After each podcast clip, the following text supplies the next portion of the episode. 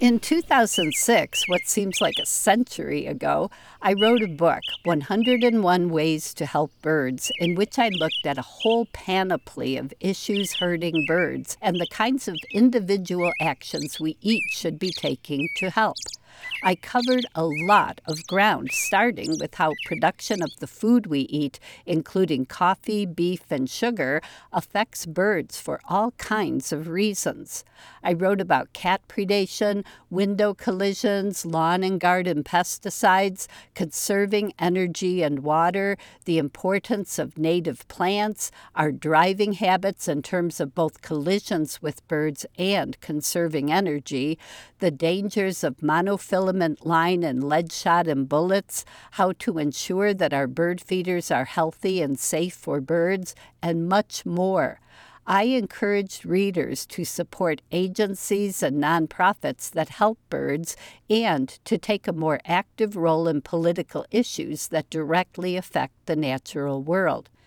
Some of the issues I covered affect many more birds than others, and some affect the air, water, and soil that we all depend on more than others. But I wrote the book in part to make us all more mindful about how every element of our daily lives has a direct impact on the birds we love as well as the environment.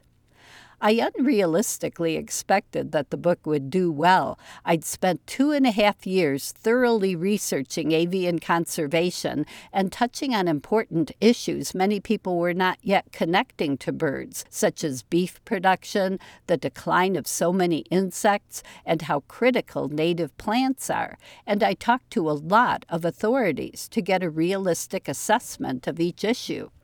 As it turned out, some of those very authorities disliked the book because they thought by covering so many of the issues affecting birds, I was giving short shrift to the one or two that they were focused on and believed were most important.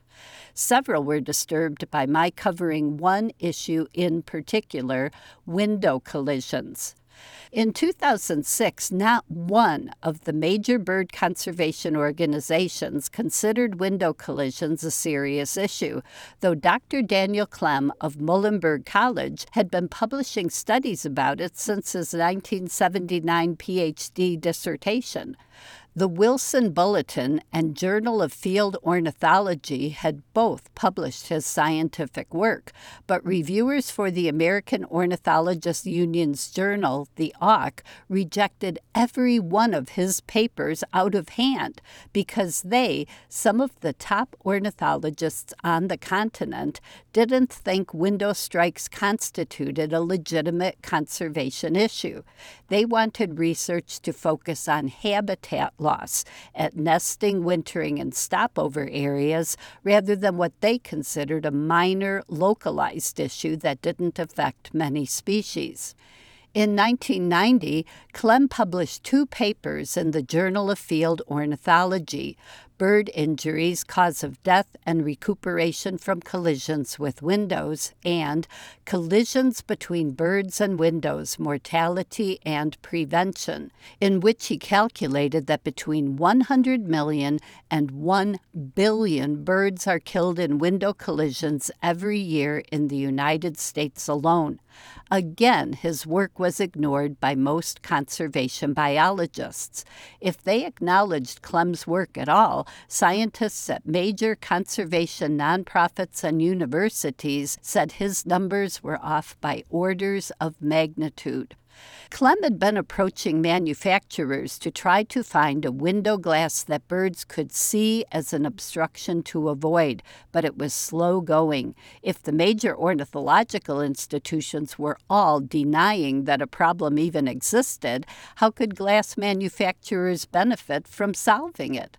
Klem did work with a manufacturer to develop fritted window glass, that's glass with the inner surface of the outer pane etched in a pattern to make the window at least a bit more visible to birds, which was used in the Dallas Cowboys Stadium and some other buildings. But a prominent Minnesota ornithologist named Robert Zink claimed that it was not at all important for the Minnesota Vikings Stadium.